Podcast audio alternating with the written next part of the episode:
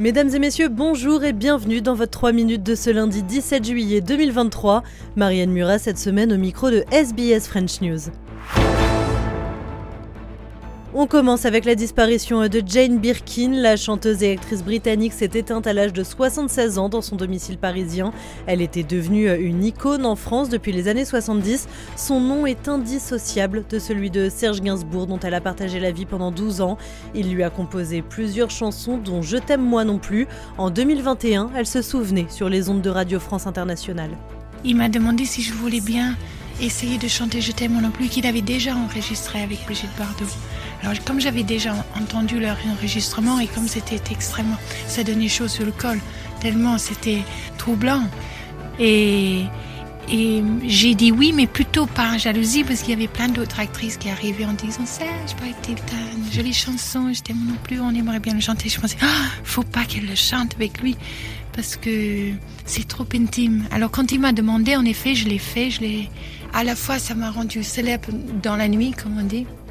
Le monde entier, à cause de le fait que le Vatican l'a banni, c'était comme d'avoir un record criminel, un criminal record. En Angleterre, maintenant, j'ai beau avoir fait des films, du théâtre, rien à faire. Au Royaume-Uni, encore un conservateur qui claque la porte. Ministre de la Défense ces 4 dernières années, Ben Wallace démissionnera lors du prochain remaniement prévu à la rentrée. Il a également décidé de ne pas se présenter aux prochaines élections législatives. Marie Boéda pour RFI. J'ai passé plus de 7 ans avec 3 téléphones près de mon lit, ministre de la Défense, ces 4 dernières années. Ben Wallace veut se consacrer à sa famille. Il est celui qui est resté le plus longtemps à ce poste depuis Winston Churchill. Il a travaillé avec 3 premiers ministres différents. Son nom arrivait en tête chez les conservateurs lorsqu'il fallait trouver un remplaçant à Boris Johnson l'année dernière. Le quinquagénaire n'a pas eu le poste de secrétaire général de l'OTAN qu'il convoitait. Il n'a pas encore d'idée pour la suite. Beaucoup d'options s'offrent à lui. Il pourrait travailler dans un bar, dit-il, la Formule 1 ou encore les courses de chevaux.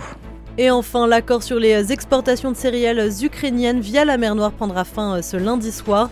Sera-t-il renouvelé? C'est toute la question. Le président russe Vladimir Poutine ne s'est toujours pas prononcé sur la question. Sophie Pouzrat, RFI. Pour Vladimir Poutine en tout cas, le principal objectif de l'accord n'avait pas été atteint. Il s'agit de la levée des obstacles pour l'exportation des produits alimentaires et engrais russes qui ne sont toujours pas remplis, c'est ce qu'indique le Kremlin. Il ajoute que le principal objectif de l'accord, la livraison de céréales aux pays dans le besoin, notamment sur le continent africain, n'est pas réalisé. Voilà messieurs, dames, pour l'essentiel de l'actualité résumée en 3 minutes. Je vous souhaite de passer un bon lundi soir et vous dis à demain pour un nouveau bulletin.